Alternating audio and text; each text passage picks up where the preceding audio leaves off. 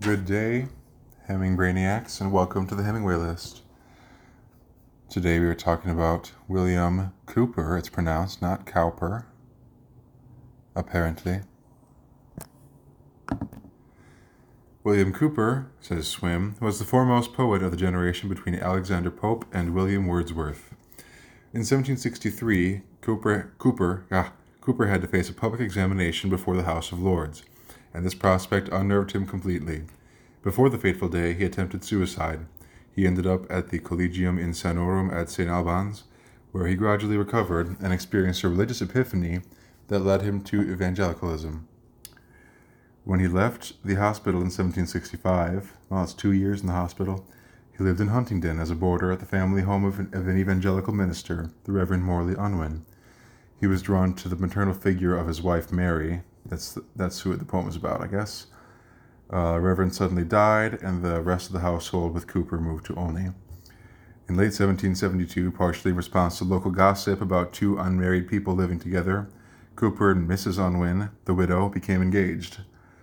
Biographers speculate that this betrothal caused him tremendous anxiety, for that winter he succumbed again to mental illness.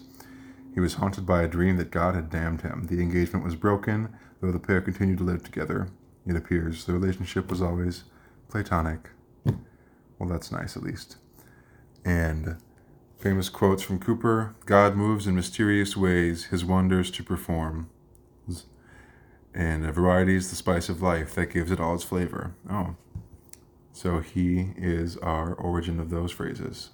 That's cool. Short one today from James Beattie, born 1735, died 1803, an epitaph.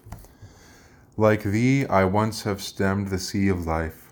Like thee, have languished after empty joys. Like thee, have labored in the stormy strife, been grieved for trifles, and amused with toys. Forget my frailties, thou art also frail. Forgive my lapses, for thyself mayst fall nor read unmoved my artless tender tale. I was a friend, O man, to thee, to all. All right. There we go, in record time. Sounds good. Talk to you later. Bye.